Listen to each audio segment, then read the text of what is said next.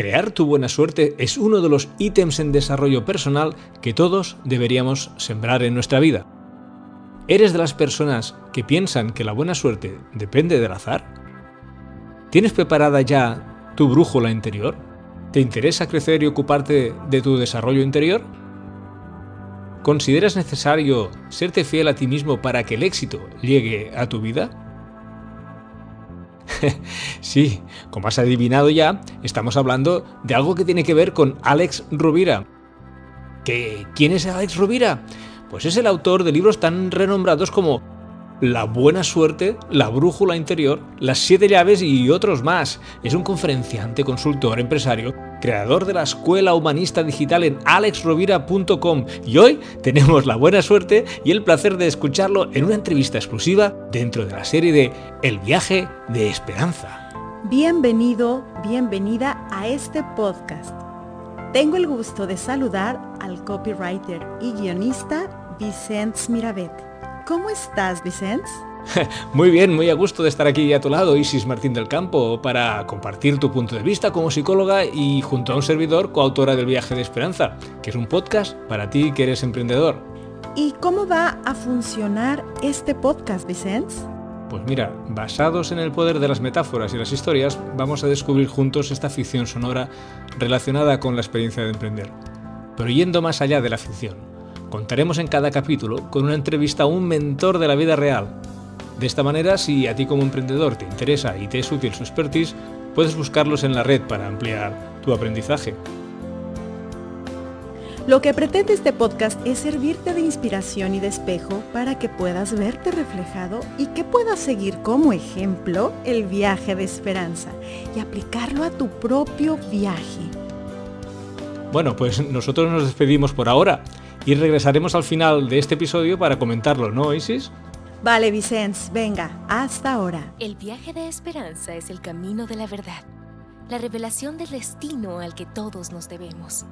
Es la demostración de que siempre hay que luchar por tus sueños. El viaje de esperanza es un aprendizaje y también una transformación. ¿Quieres conocer todo lo que descubrió Esperanza? Entonces, no te pierdas todos los capítulos en los que la seguiremos en sus entrevistas a los grandes mentores que la guiaron en su emprendimiento.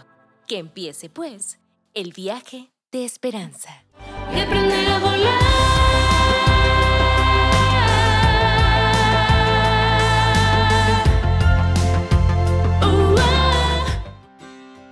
El viaje de esperanza.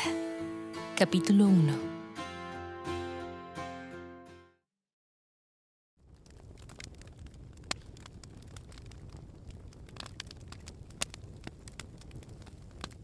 De todas las historias de superación que he escuchado a lo largo de mi vida, ninguna me parece más merecedora de ser contada que la de mi nieta Esperanza. Y no es por pasión de abuelo, no. Mm, bueno, sí. Esperanza tenía 28 años cuando sintió la llamada al cambio, aunque siempre tuvo esa llama interior que se reflejaba en el brillo de sus ojos. Por circunstancias de la vida, yo llevaba lejos de ella cuatro años. Pero manteníamos la relación por teléfono o, esto me costó, por videoconferencia. Aquel día me llamó por teléfono.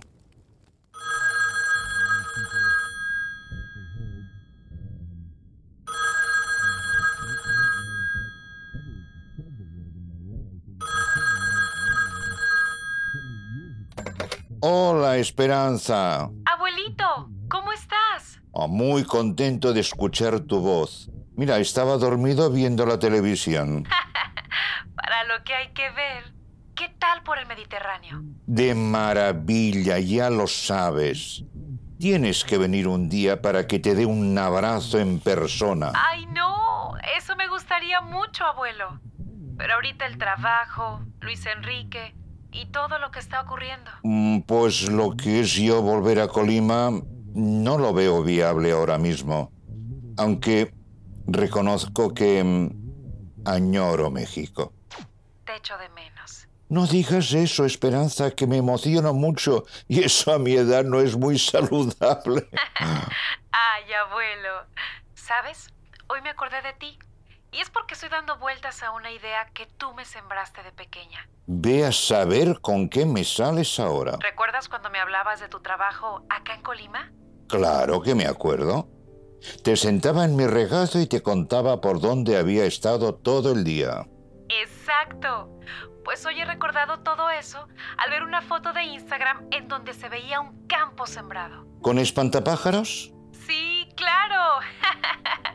es que últimamente me estoy interesando mucho en la alimentación sostenible, saludable, ecológica. Recuerdo que tú ibas a comprar directamente a los agricultores para vender después a terceros. Ya. Lo malo es que en el camino de las huertas a las comercializadoras se procesaban los alimentos y perdían gran parte del valor nutricional. ¿Tú crees que yo podría retomar ese trabajo y asegurarme de que el proceso sea más justo y saludable? Claro que sí. Es que me tiemblan las piernas nada más de pensar. No sé ni por dónde empezar. Llevo toda mi vida laboral trabajando en la misma empresa. Y emprender un negocio, no sé, me asusta mucho. Es normal, Esperanza, hija. Tu papá te encontró un buen empleo. Ya, pero ahora siento que ya no me llena. La rutina me mata. Si al menos la empresa tuviera objetivos más humanistas. Si yo pudiera con ese trabajo sentir que hago algo útil y en beneficio de otros. Ah, no sé si me explico, abuelo. Como un libro abierto. Es todavía una idea o premonición. No he desarrollado nada. ¿Por dónde empezar? Se me ocurre que hables con alguien que conozco, que vivió aquí junto a Vilasa de Mar. Sabe mucho de temas de emprendimiento y sobre todo de alinear nuestra vida a nuestros ideales. ¿Conoces a alguien así? Sí, Esperanza. Se llama Alex Rovira.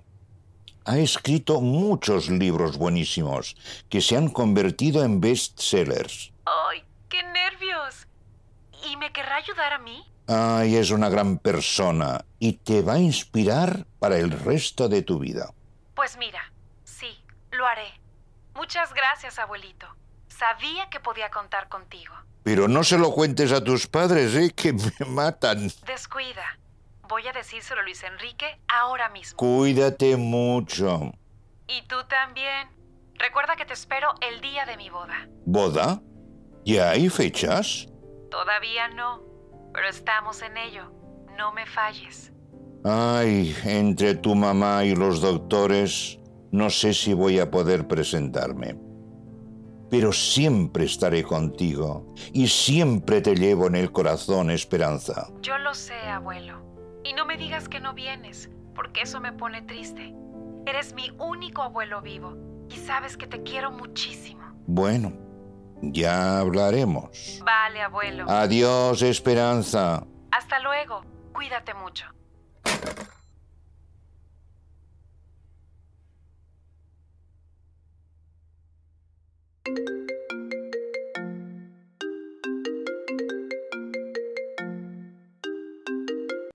Hola Esperanza. Hola Luis Enrique, ¿qué tal andas? Pues aquí estoy tratando de cuadrar las agendas de ventas. ¿Qué pasó? Ah, ya veo que llamo en mal momento.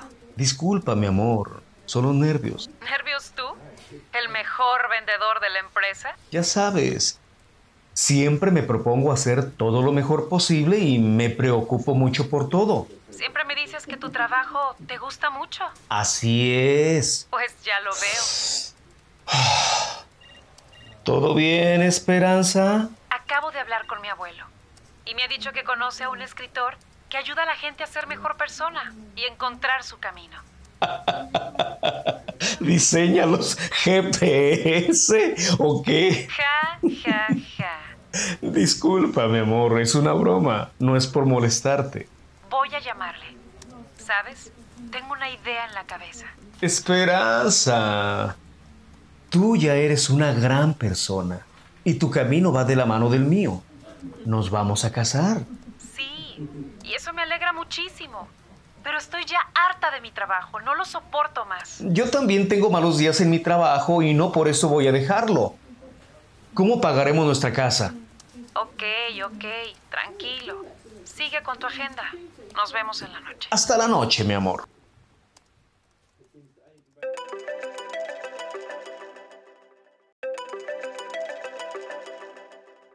Ya era hora que me respondas al teléfono, hija.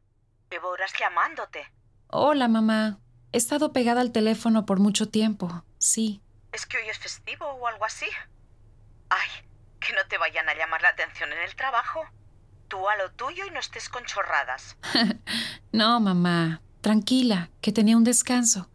Además, ahorita estoy teletrabajando desde mi departamento. Por lo de la pandemia, sigo trabajando desde casa. Ah, qué bien, ¿no?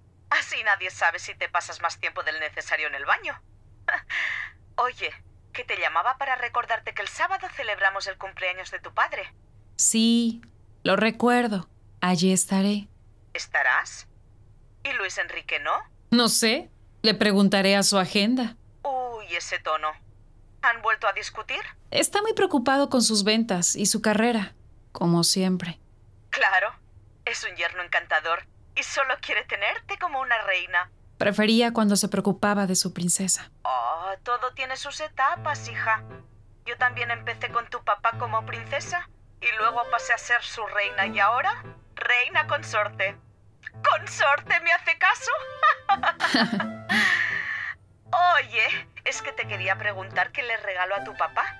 Yo había pensado en una corbata verde que no tiene. Ya le regalaste corbatas otros años. Sí, pero verde no tiene. Yo nunca lo vi llevar corbata de ningún color, mamá. Me han dicho en la peluquería que hay una tiendita muy chula en Manzanillo que tienen ropa europea divina y de buen precio. Busqué la página por internet y vi unas corbatas de Sabadell de seda fina que quitan el hipo. Ah, pues si quitan el hipo, cómprale tres. Ay, hija, no le pones mucha ilusión tú tampoco. Perdón, mamá. Es que estoy con la mente en otro lado. Bueno, Tú ten la cabeza donde quieras, pero los pies en el suelo. Es que he estado platicando con el abuelo antes. Ah. ¿Y de qué hablaron? Pues de emprender un trabajo. O mejor dicho, de reemprender un trabajo. El suyo. Ya sabes que yo lo admiro mucho y quisiera ser más como él. ¿Te ha llenado la cabeza de sueños de los suyos? He sido yo, mamá. Le comenté la idea de emprender, con lo que él hacía aquí en Colima. Pero si tú ya tienes un trabajo. ¿Ya tú no recuerdas todo lo que movió tu papá para que entraras allí? Pues es que yo ya no me veo en esa empresa. Yo quiero... no sé cómo decirte... Tú quieres matarme de un disgusto y que tu papá y yo vayamos a las greñas. ¿Y no te gustaría ingresar en mi ONG de mujeres para mujeres? Realizamos obras sociales muy bonitas y hacemos meriendas todos los jueves por las tardes, donde lo pasamos muy padre. Mira, tú sigue con tu puesto de trabajo y en el tiempo libre te vienes conmigo. Así también te sentirás realizada, ¿no? Eso ya lo haré cuando tenga tus años, mamá. Ahorita estoy solo pensando en cómo cambiar. No te preocupes. El abuelo me ha enviado el teléfono de un gran escritor que tiene grandes conocimientos en transformación personal. Se llama Alex Rovira y creo que me podrá orientar. ¡Qué miedo me das, Pirita! No hagas nada de lo que te puedas arrepentir y arregla lo que tengas que arreglar con tu novio para venir a cenar el sábado. Ah, y no le compres a papá ninguna corbata, que ya se la compro yo. Descuida, mamá. Hasta luego. Ay, adiós, mi niña. Esperanza no está sola y su primer mentor es Alex Rovira, con quien tiene su primera entrevista. ¿Cómo estás, Esperanza? Hola, hola Alex. Muy bien, muy bien, gracias. Eh, Creo que antes de comenzar a hablar y de tener esta charla contigo, quisiera, quisiera saber si me permites tutearte, si puedo hablarte de tú.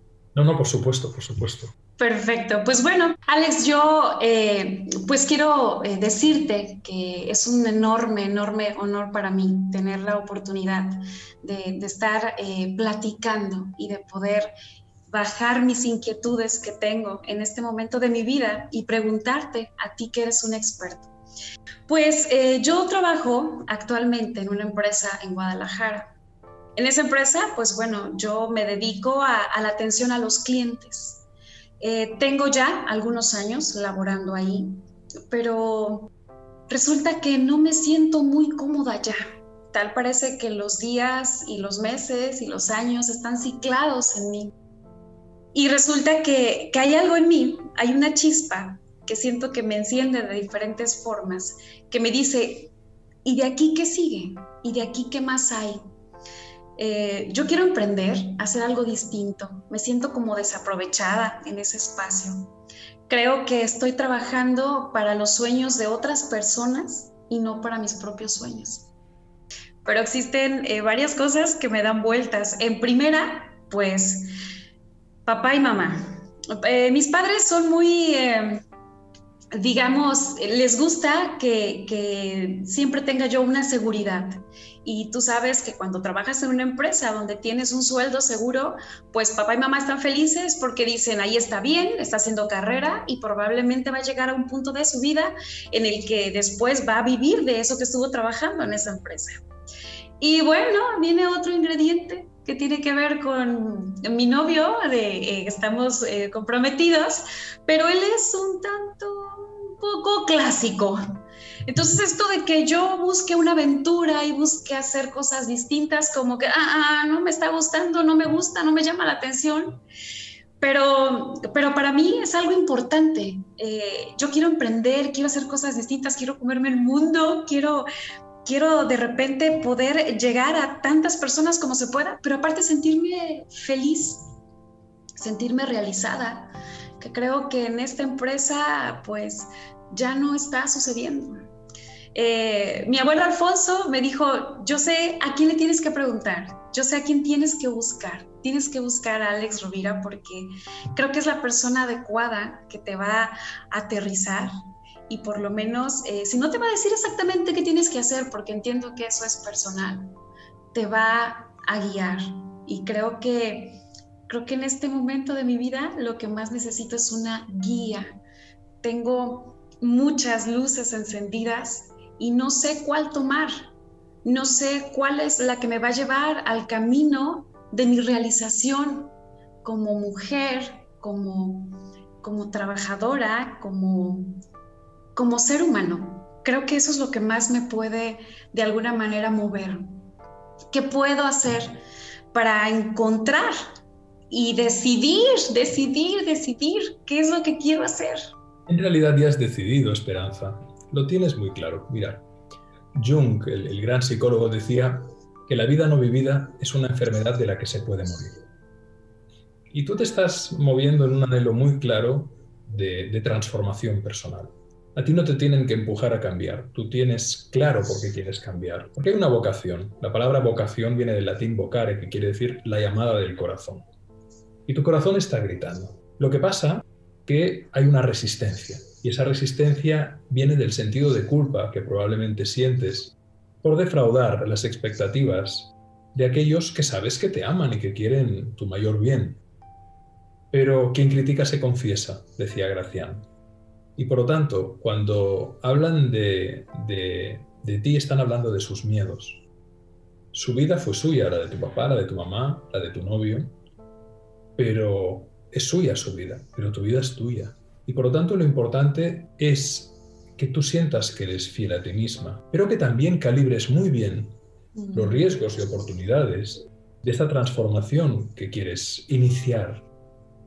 En la medida en que tú traslades el anhelo del corazón a una hoja de ruta clara, a una visión clara. Y para eso date tiempo, date el permiso de explorar hacia dónde quieres ir, qué quieres hacer.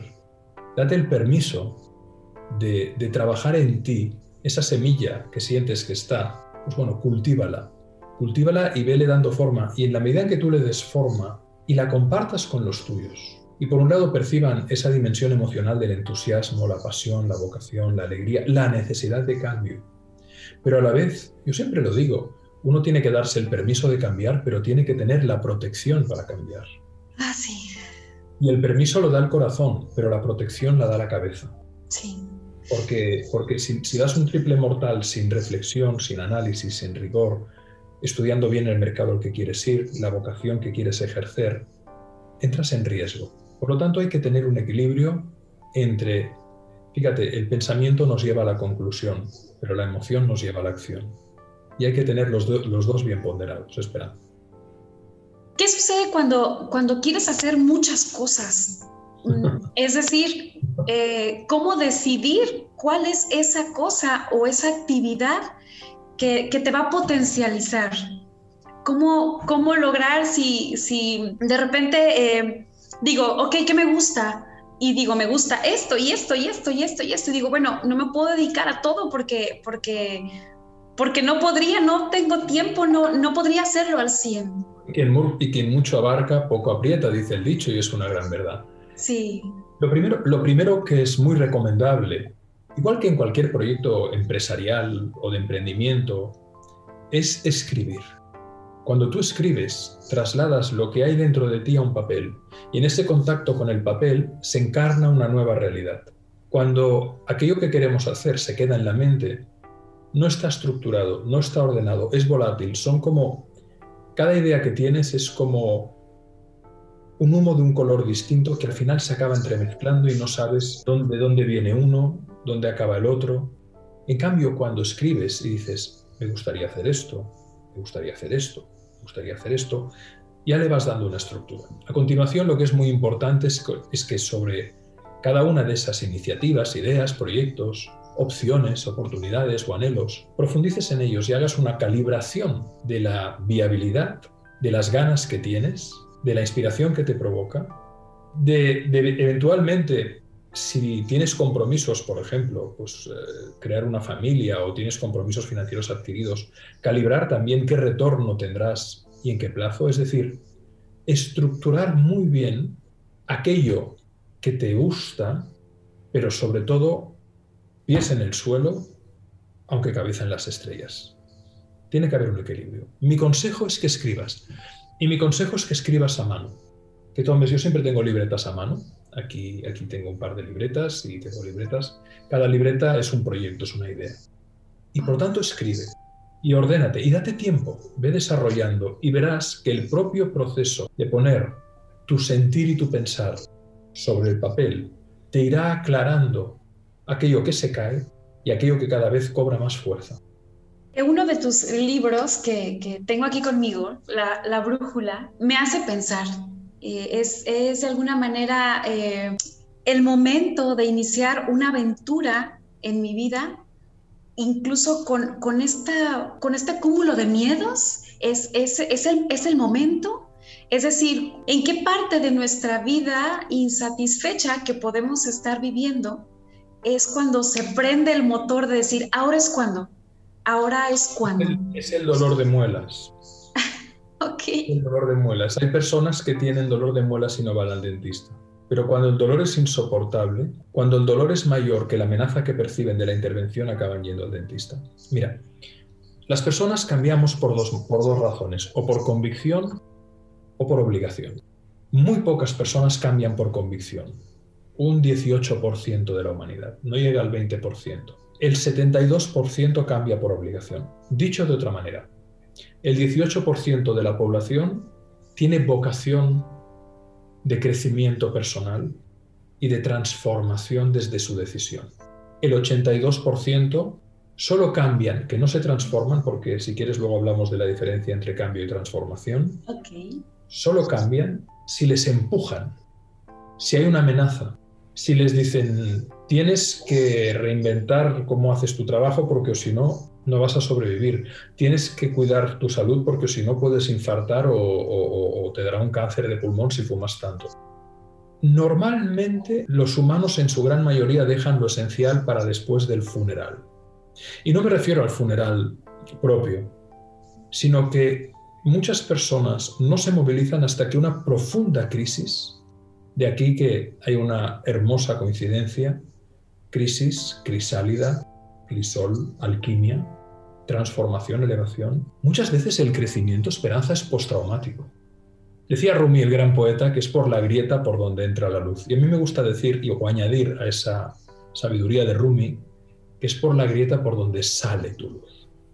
A veces, en estos procesos como el que tú estás viviendo, de desasosiego, de inquietud, de sufrimiento, de pasión literalmente. La palabra pasión es muy bonita porque tienes un gran anhelo, pero a la vez hay un gran sufrimiento. Eso es la pasión.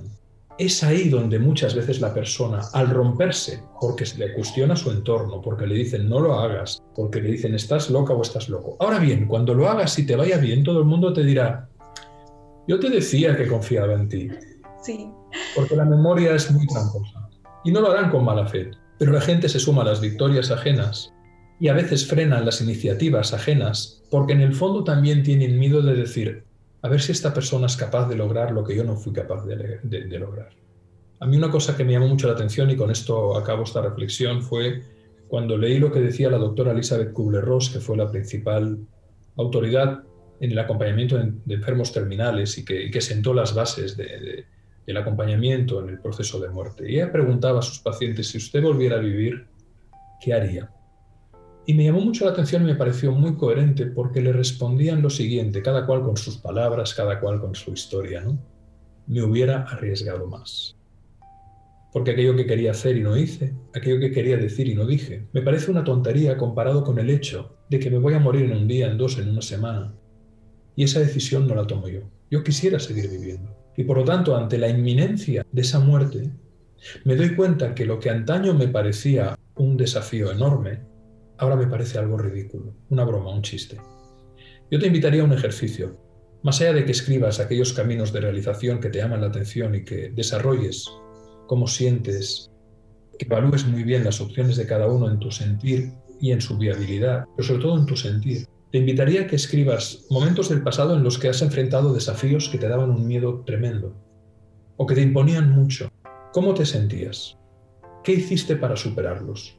Cómo te sentiste tras superarlos, qué aprendizajes extraíste de esas experiencias que puedas trasladar al proceso de decisión al que te enfrentas ahora voluntariamente. ¿Eso tiene que ver con el miedo que tenemos de manera natural? Es decir, eh, el miedo nos, nos paraliza en vez de ponernos en acción. Pero hay miedos con objeto y hay miedos sin objeto, y esa es la gran. Si alguien te asalta con un cuchillo, con una, con una pistola, es normal que tengas miedo y que seas prudente porque pones en riesgo tu vida. Claro. Y tú vas por la calle y te aparece un, un, un, perro agresivo, es normal que tengas miedo. Eh, cuando hay una amenaza objetiva, el miedo es una emoción adaptativa que nos Las emociones son maravillosas. La tristeza te informa del valor de lo que pierdes, la alegría te informa del valor de lo que amas, el miedo te informa de la amenaza que tienes. El problema, Marco Aurelio decía, que la sabiduría es el arte de dirimir, de distinguir lo que podemos cambiar de lo que no podemos cambiar. Y en mi observación, acompañando a muchísimas organizaciones y a, miles de personas, tanto en mi proyecto de escuela digital como, como, como, como una tarea como esta, me he dado cuenta de que muchos de los miedos que tienen las personas son perfectamente superables. Es un fantasma que creamos en nosotros mismos. Me gusta poner la metáfora. me gusta decir que el miedo es el medio. Y ahora te diré por qué, jugando con las palabras. ¿Sabes lo que es un espantapájaros, verdad? Por supuesto, sí. En el campo se pone ese monigote que asusta a los pájaros. ¿Por qué se pone, ¿por qué se pone el espantapájaros? ¿Por qué se pone Esperanza? bueno, se pone precisamente para espantar a los pájaros y que no lleguen a los cultivos, que no los dañen. ¿Dónde se pone en el campo el espantapájaros? ¿En qué lugar? Eh, justo en medio donde, está toda la, cosecha o la siembra. Exactamente. Paradójicamente se pone el espantapájaros normalmente en el lugar donde hay la mejor cosecha. Sí. Se pone al lado del cerezo si las cerezas son el tesoro de ese campo. Se pone al lado de las tomateras y las tomateras son el tesoro del labrador. Sí. El espantapájaros que da miedo a los pájaros está clavado justo en el lugar donde hay la mejor cosecha. El miedo es el medio. Por lo tanto, muchas veces merece la pena observar aquello, si aquello que tememos, si el miedo que sentimos hacia ese cambio, hacia esa transformación, en realidad no es más que una profunda pasión, un profundo anhelo, pero invertido de signo, como el espantapájaros, que está puesto en un lugar para asustar, pero indica precisamente dónde está la mejor fruta. Claro. Entonces es ahí donde debes comenzar el camino. Es ahí donde debes empezar a observar si ese espantapájaro se mueve o no, y si es una amenaza real o es un monigote imaginario que cuando te acerques no te hará absolutamente nada. Claro. Ahora, ahora que lo dices y, y tratando de bajar un poco todas las cosas que me gustan, porque he hecho algunas reflexiones, eh, creo que va muy dirigido a, hacia la alimentación. hablando del espantapájaro y de los cultivos y de todo lo demás, que me ha, que me ha brincado a la cabeza. A mí me gusta mucho la comida eh, eh, que es ecológica, me gusta la comida que aporta nutrición. Creo que, creo que es importante porque pues se dice que cuando nosotros cocinamos para las personas que queremos, para las personas que amamos, estamos eh, donando o estamos brindando todo ese amor y que esa persona al disfrutarlo pues eh, ese amor también queda implantado en esa persona que lo está consumiendo. Creo que, la comida ecológica, la buena nutrición, el que no solo podamos comer por, por saciarnos, sino que nos pueda dejar más, creo que puede ser algo que me llama mucho la atención. A todos nos gusta cuidarnos. A mí me encanta cuidarme físicamente, pero también me gusta que cada cosa que me llevo a la boca no solamente tenga un buen sabor, sino que tenga un buen resultado. Creo que eso podría no solo ayudarme a mí, sino también podría ayudar a las demás personas para poder tener una buena educación en el momento de consumir nuestros alimentos. Creo que puede ser algo, una de las tantas ideas. Una idea muy bonita. amar es cuidar y una forma de cuidar es nutrir. Y a través de este anhelo que tienes, en realidad la nutrición es un arte porque implica la gestión de muchos sentidos, la vista, el oído, el olfato, el gusto, el tacto, el protocolo, la preparación. Es una alegría activa. Tú sabes que en la vida tenemos dos tipos de alegrías, las pasivas y las activas. Una alegría pasiva es que yo voy a ver, por ejemplo, supongamos que me gusta el fútbol y voy a ver cómo, cómo juega mi equipo. Y mi equipo juega mal. Lo que era una alegría en principio que yo esperaba se convierte en una tristeza o una frustración o incluso en la rabia que siente el fan o vas a un concierto esperando a esa, cantante o ese cantante, ese compositor que tanto te gusta, y, y resulta que ese día tiene un mal día y te decepciona. Esas son alegrías pasivas, no dependen de ti, dependen de la actuación de otro. Pero tu vocación es una alegría activa, porque cuando tú, por ejemplo, preparas la cena para tus amigos, tienes alegría a la hora de ir a buscar aquello que vas a cocinar. Tienes alegría mientras lo cocinas. Tienes alegría mientras preparas la casa mientras sirves la mesa, mientras sirves los platos, mientras comes, en la sobremesa, en la conversación. Incluso cuando recoges y, dejas la casa limpia y ordenada, eres feliz. Si eso es lo que tu corazón anhela, si eso es lo que tu corazón anhela, vea por ello. Y es más, lo que estás planteando es algo que tiene mucho sentido y que tiene mucho futuro pero merece la pena que hagas tu observación y observes qué posibilidades, cómo lo puedes declinar, qué nichos de mercado tienes, qué público es objetivo. Pero claramente la alimentación consciente, como todo lo que lleve el apellido consciente en el futuro, va a tener mucha demanda porque hay muchas personas que tienen una profunda sed de autenticidad, de ecología, de, respeto al medio, y tu vocación va en esa línea. Por lo tanto, de entrada suena muy bien. Sí, en, realidad es que eh, me gusta, me gusta mucho y creo que es algo que me hace sentir feliz, que me hace sentir contenta, así tal cual como lo, como lo mencionas, ¿no? Es, es el hecho de que las personas que están compartiendo conmigo los alimentos que me gusta preparar, ver su cara de satisfacción y, y yo quedarme con la idea de que, bueno, no solo sabe rico, sino te va a dejar algo bueno, pues eso, eso puede ser algo que nos puede, que nos puede llevar al buen término de lo que queremos. Eh, hay, otra, hay otra cosa que quiero comentarte. Estuve también visitando tu sitio web, que cuando mi abuelo me dice es que tienes que buscar, tienes que eh, informarte, eh, pues ahora tenemos los medios digitales al alcance de nuestra mano, literal, como en este momento tengo mi móvil. Y bueno, yo, yo busqué, encontré tu página web y encontré más tesoros. Entre más escarbo a Alex Rovira, encuentro más tesoros. Y yo quisiera que cada cosa que encuentro en esos, en esos libros que, he estado devorando de, poquito a poquito, de sorbo a sorbo, como en los buenos vinos, eh, llenar mi espacio de, de post-it con cada una de las frases que tú dices y cuando de repente sienta esa manera de quizá perderme, voltear y decir, ah, a esa frase me hace clic, esta otra frase me hace clic y volver a encontrar el camino en esta brújula. Entonces, yo encontré eh, algo acerca de un curso que estás, eh, que estás haciendo, que estás teniendo, que se llama Crea tu buena suerte. e, es un curso online, algo, algo así. ¿Esto me puede servir en este momento de mi vida? Yo, claro, eh, no te, lo voy a vender.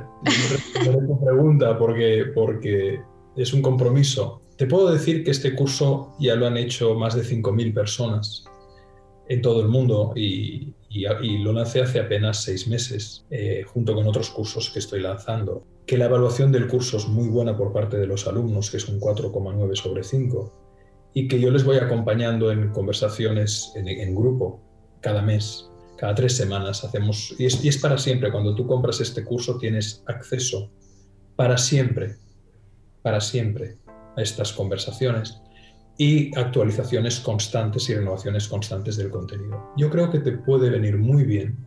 Además, no es un curso para nada caro, es es de por vida, porque te ayudará mucho.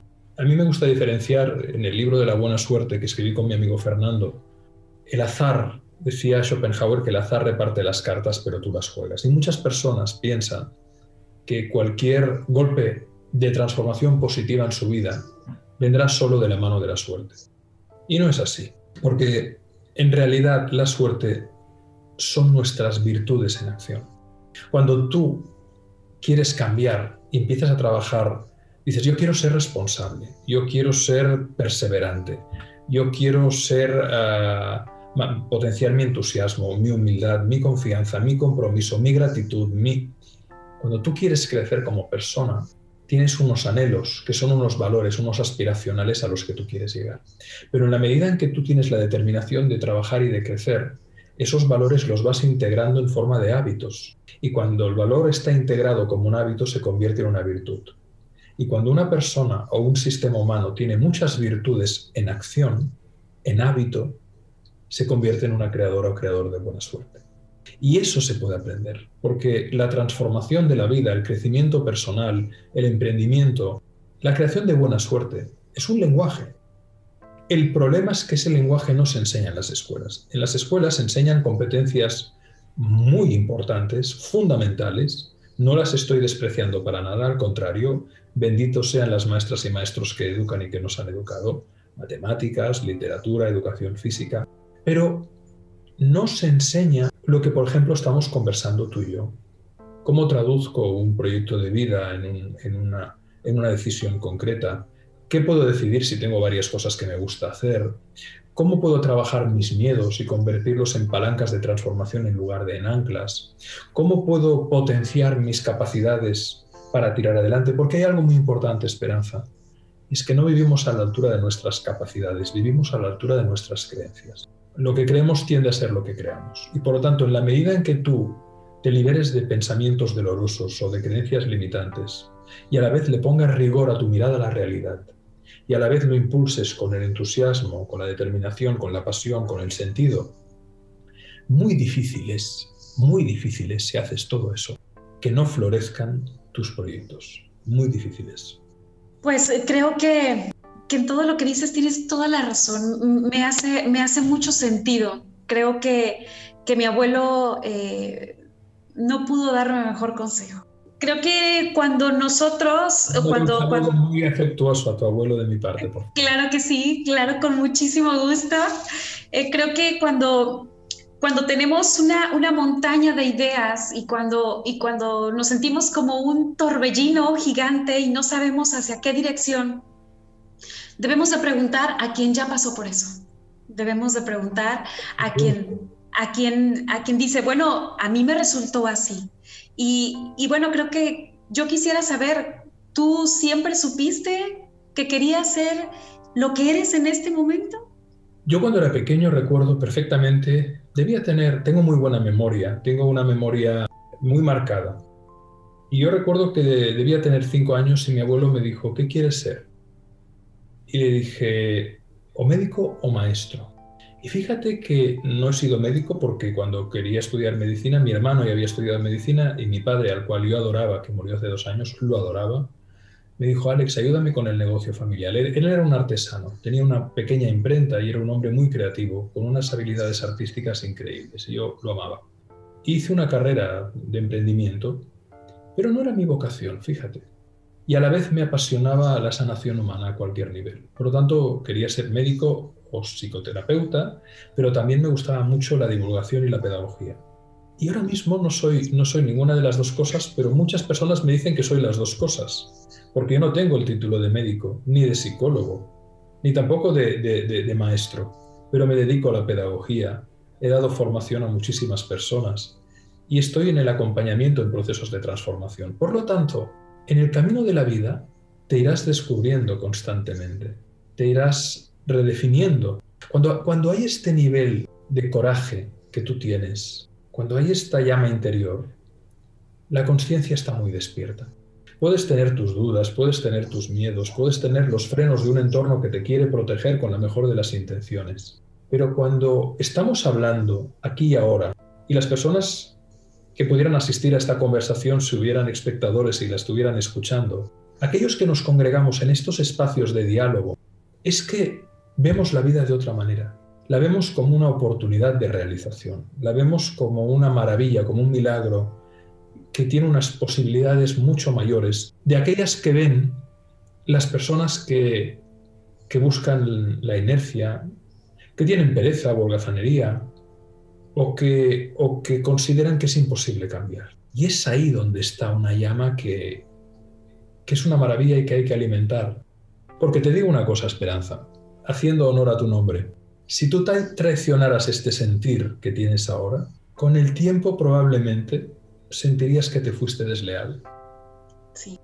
Cuando nos sentimos como impostores, así como lo estás mencionando, eh, que bueno, no tienes como tal el título, pero, pero lo eres, de creación lo eres, de sentir, de pensamiento, de energía lo eres. Pero ¿cómo podemos eh, pasar o cómo podemos superar el síndrome del impostor? Es decir, ¿cómo me siento yo quizá en un espacio donde probablemente no me corresponda porque no me siento con la suficiente preparación, con la suficiente información, como si estuviera ocupando el lugar? ¿Por qué te preocupas? Ocúpate. El impostor es aquel que realmente falsea una realidad, pero si tú te preparas progresivamente, si tú aprendes el oficio que quieres desarrollar, si tú vas desarrollando tu conciencia, tus capacidades, si tú te liberas de esas falsas creencias, tú conquistarás así tu libertad vital. Porque la libertad vital consiste en dejar de ser esclavo. Hay personas que están dentro de una jaula de oro cuya puerta está abierta, pero no, no, no quieren salir. Porque en el fondo la inercia, la pereza, la expectativa de pérdida eh, les tiene sometidos a una falsa seguridad. Y luego te voy a decir algo que puede sonar muy duro y muy desagradable, pero te hablo con toda honestidad. Hay una fórmula matemática que dice que menos por menos es más. Lo sabes, ¿no? En matemáticas, cuando tú reduces menos lo que te reduce, creces. Por lo tanto, la invitación es que reduzcas lo que te reduce. Sean tus fantasmas interiores, al miedo hay que mirarlo a los ojos, sean aquellas personas que te dicen que te aman, pero que en el fondo no respetan tu anhelo. Wow. Y espero que tu novio no se enfade conmigo, porque lo digo con todo el respeto hacia él y hacia vuestra relación. Pero si Él te ama y ve que tu pasión es esa, amar es cuidar, amar es la voluntad de comprender y amar sobre todo es inspirar también.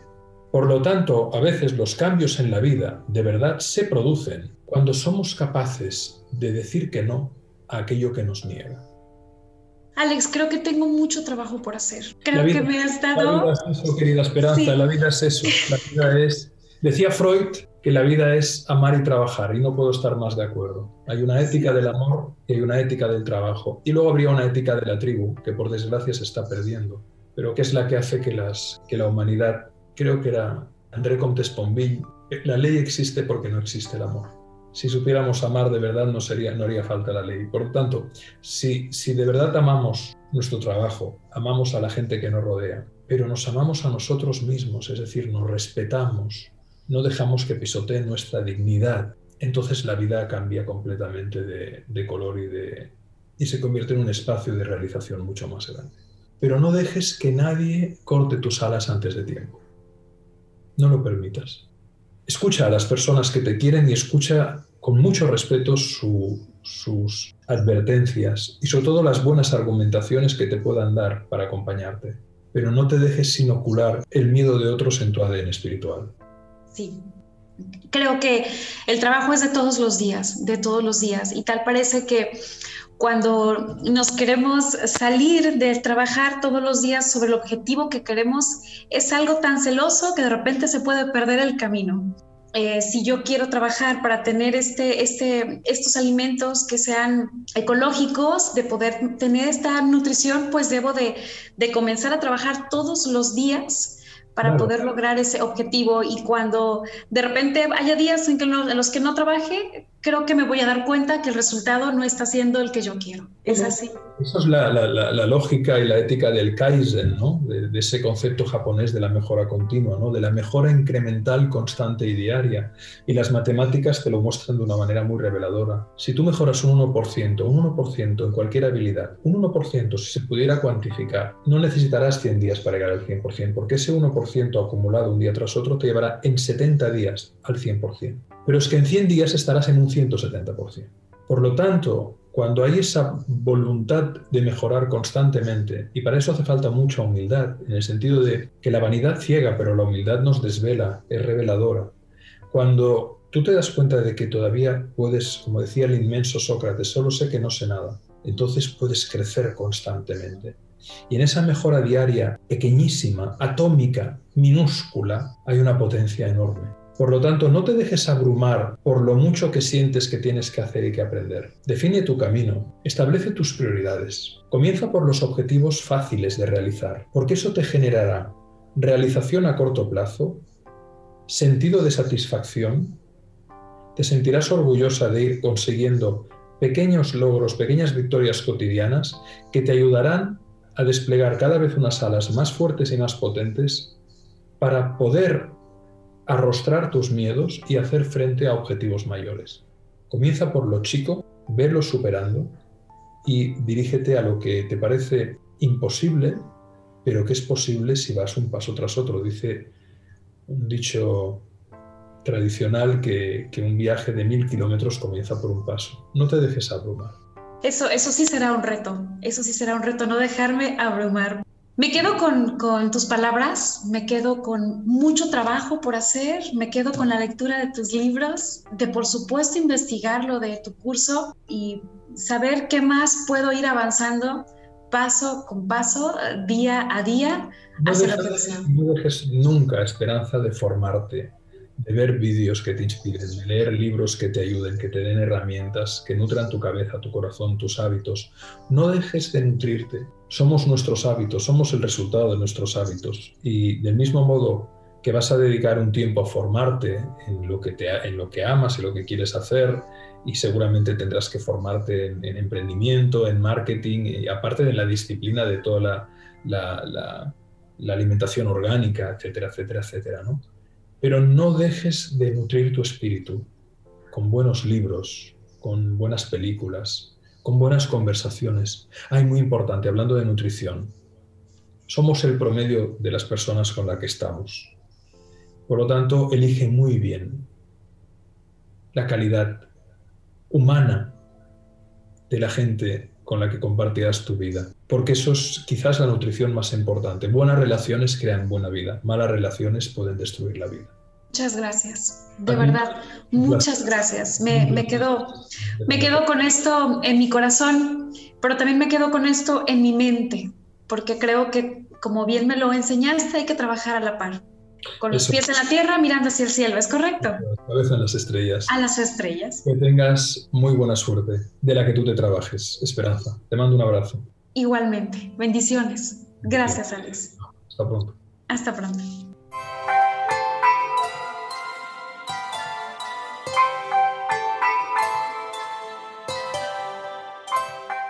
Anda, las chicas. A ver, ¿cuál era el enlace de la videoconferencia?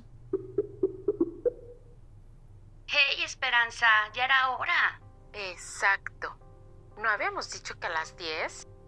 Ya comenzábamos a perder la esperanza. Hola, Marina, Lucrecia, Ana. Disculpen, pero ¿a que no saben con quién acabo de hablar? Uy, con esa cara que pones, por lo menos debe de ser... Ay, Carlos Rivera. Ay, no hables de Carlos Rivera, chico hermoso bebé. No, Lucrecia. Fría, fría como paleta de la villa. Eso, una paleta de la villa ahorita para bajarme este calor. Una de café deliciosa. Dilo ya. ¿Con quién hablaste? Agárrense. ¿Están sentadas?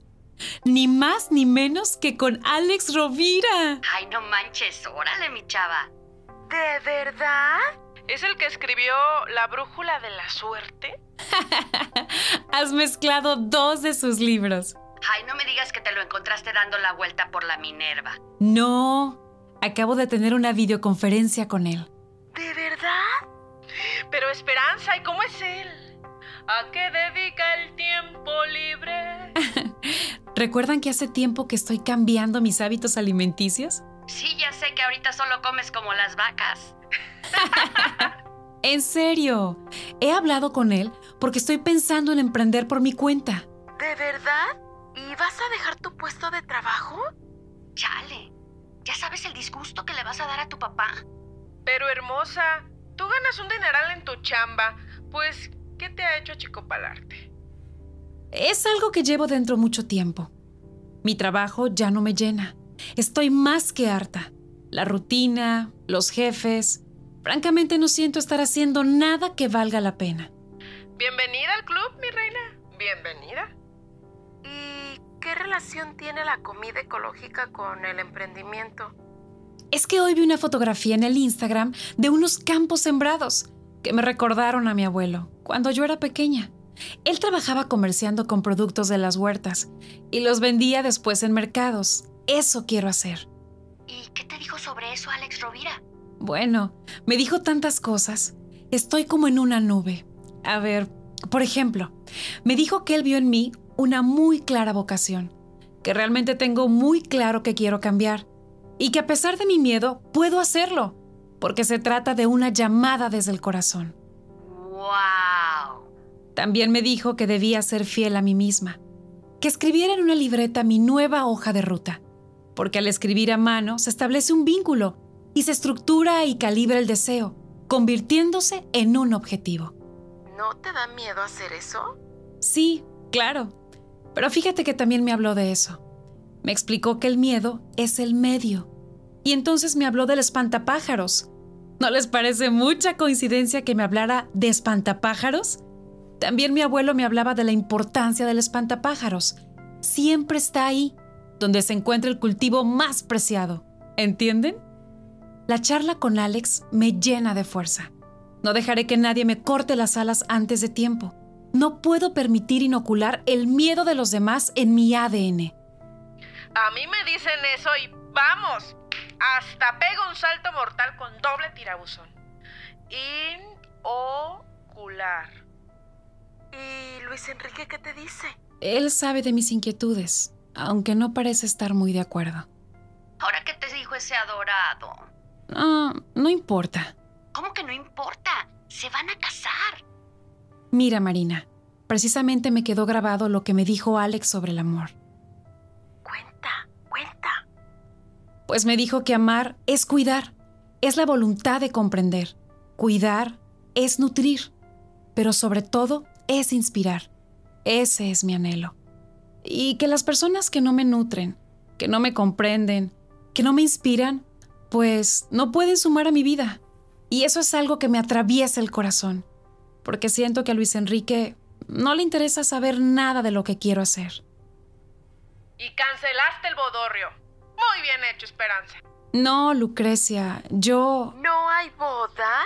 Ibas a ser la primera del grupo en casarse.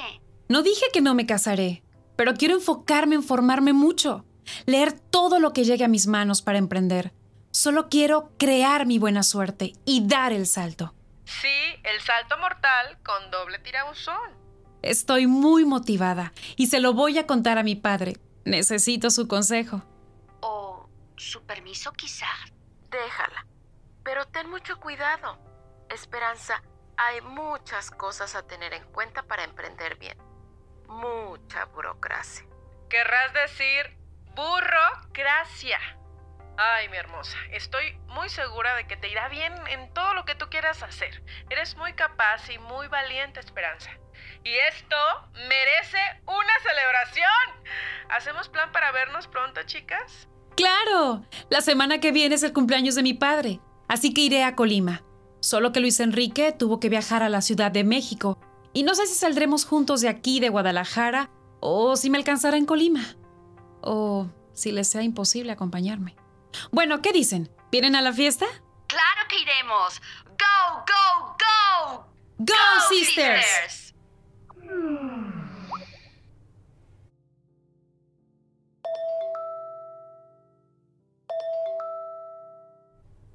Bueno, Esperanza, Hola papá, ¿cómo estás? pues aquí. Terminando los dichosos números del trimestre. Alguien tiene que hacer el trabajo difícil, un horror. ¿Sabes? Ayer me llegó un libro que compré por internet de Alex Rovira. Y adivina qué empresa de transportes me lo trajo. Déjame que lo piense. Sí, de tu empresa, de Paquetes Pérez. ¿Y te demoró mucho? No, todo correcto, papá. Me alegro. No quisiera tener que escuchar lo contrario y menos si se trata de un paquete para ti. Pues estoy tan emocionada. Ayer pude platicar con el autor de estos libros. Son los más maravillosos que han llegado a mis manos. Cuidado, hija. Los libros también dicen mentiras. ¿Y los libros de contabilidad no? Alguno debe haber. ¿Qué piensas tú del emprendimiento? Te diré tres cosas importantes. La economía está fatal. No hay financiación ya que los créditos son un robo. No se gana nada durante los primeros meses o años. Es arriesgado, genera estrés. ¡Ah! ¿Has dicho seis? Sí, sí, pero importante solo tres. Lo dices tan en serio que me haces reír. ¿Para qué me preguntas eso, hija? Estuve hablando con el abuelo Alfonso sobre su trabajo que hacía acá en Colima y de que me gustaría retomarlo. De alguna manera siento que mi pasión por la comida ecológica la podría transformar en una forma de vida, un nuevo trabajo. Combinar mi pasión con mis actividades diarias. Emprender. ¿Qué te parece? En dos palabras, fatal. ¿Por qué? Sencillamente porque te quiero. Y es porque te quiero tanto que quiero evitarte sufrimientos. Emprender, bah, cuesta mucho trabajo. Antes de obtener resultados, si los obtienes, debes invertir una cantidad de tiempo y esfuerzo que como los resultados no llegan pronto, nunca sabes si lo estás haciendo bien. Además es cambiar un jefe por clientes, créeme. Los clientes pueden llegar a ser peores que los jefes. De hecho lo son. Ay, mi niña. Emprender tú. No te conseguí un buen puesto. ¿Acaso no te ganas bien la vida? En su libro, Alex Rovira dice que la vida no la tienes que ganar. Ya la tienes ganada al nacer. Para ser emprendedor primero tienes que haber sido empleado. Pues yo llevo más de cinco años en el mismo despacho y ya me harté, papá. Los emprendedores son unos soñadores. Sabes el trabajo que hay detrás. Lo tienes que hacer todo tú. Cosas que te distraen de lo que te gusta. Horas de sueño y descanso perdidas. En fin, que no, no lo hagas. Pues qué triste lo que me dices. Después de mi conversación con Alex, estoy en una nube de motivación. Voy a tener suerte, papá. Buena suerte, porque me la voy a trabajar y creo en mí. ¿Ya tienes el dinero para empezar? No, papá, pero... Pero nada. Y ahora me vas a disculpar, pero tengo que hacer un balance. Bueno, pues hasta el sábado, papá. ¿El sábado? Tu cumpleaños. Ah, sí, qué horror. Green Clover Stories ha presentado a Laura Taide Mancilla como Esperanza, Francés Fábregas en el papel del abuelo Alfonso, Humberto Gallardo es Luis Enrique, Cristina Sagré interpretando a María, Elliot Pérez como Don Guillermo, Gerania Martín del Campo es Marina, Cari Torres como Lucrecia, Katy Espinosa representando a Ana, argumento y producción ejecutiva de Isis Martín del Campo y Vicens Miravet. Guión de Vicens Miravet. Técnico de sonido Carlos Cames. de Holofractal Studios. Branding auditivo, diseño sonoro, mezcla y mastering por Claudia Álvarez y Christopher Jackson de Moonlight Music Studios. En la producción del tema Nunca es tarde, Christopher Jackson, Alejandro Zavala y Claudia Álvarez en una colaboración de Moonlight Music Studios y Sonofilia Studios. Narradora, Claudia Álvarez. Bueno, ya estamos de regreso. Vaya lección nos regaló Alex Rovira. ¿No, Vicens? Sin duda, Isis, es muy inspirador el mensaje que nos deja a todos. Estoy eh, sin palabras. ¡Wow! Que eso lo diga el guionista ya dice mucho. Yo me quedo con esa motivación que surge de nuestra vocación, esa llamada del corazón de la que nos habla Alex Rovira y que eso es esa ruta de autotransformación. Pero también me quedo con su invitación y advertencia a ser muy respetuosos y cuidadosos de nosotros mismos, para no caer en provocaciones o conclusiones que no resuenan en nuestro interior, con nosotros mismos, con nuestra esencia. Confiar en nuestro corazón y proteger nuestras decisiones es actuar con inteligencia y discernimiento. A mí me encanta lo de tener los pies en la tierra y la cabeza en las estrellas. me la apunto para siempre. Pues hablando de estrellas, ¿sabes quién vendrá al podcast la próxima semana? Bueno, sí, pero voy a decir que no para que lo puedas decir tú.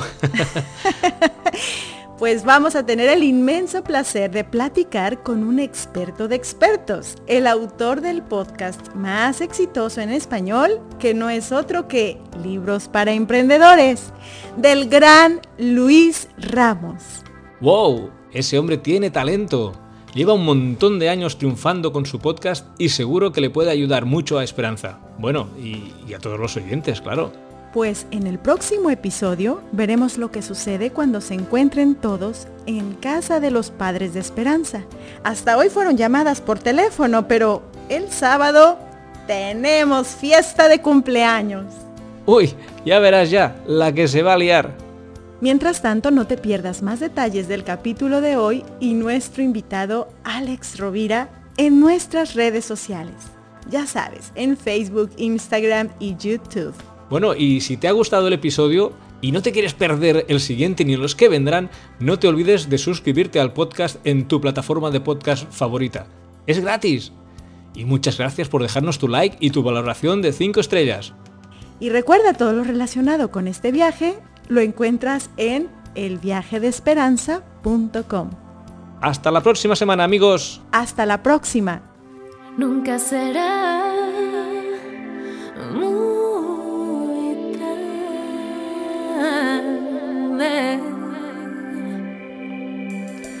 si no hay significado. ¿De qué vale esfuerzo humano? Y aunque tu piel sea miedo, bajo de ella hay fuego.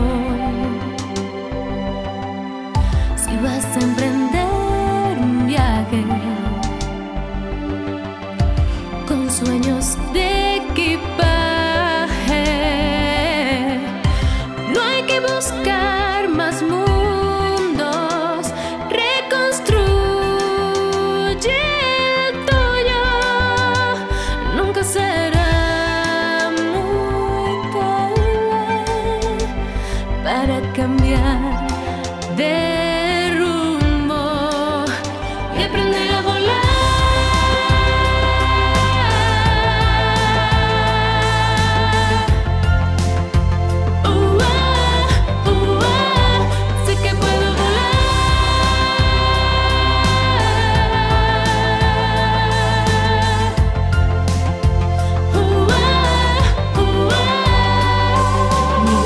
este sueño, hilando universos, soltando los miedos como arena en el viento, abrazar los sueños rotos, armarlos poco a poco, mejorar el mundo con un nuevo rumbo. Poder abrazar a otros, aprender juntos, compartir los miedos, también lo bueno, hacernos uno, avanzar desde el polvo, nada es muy poco, yo puedo, yo sé que puedo, no pierdo el foco.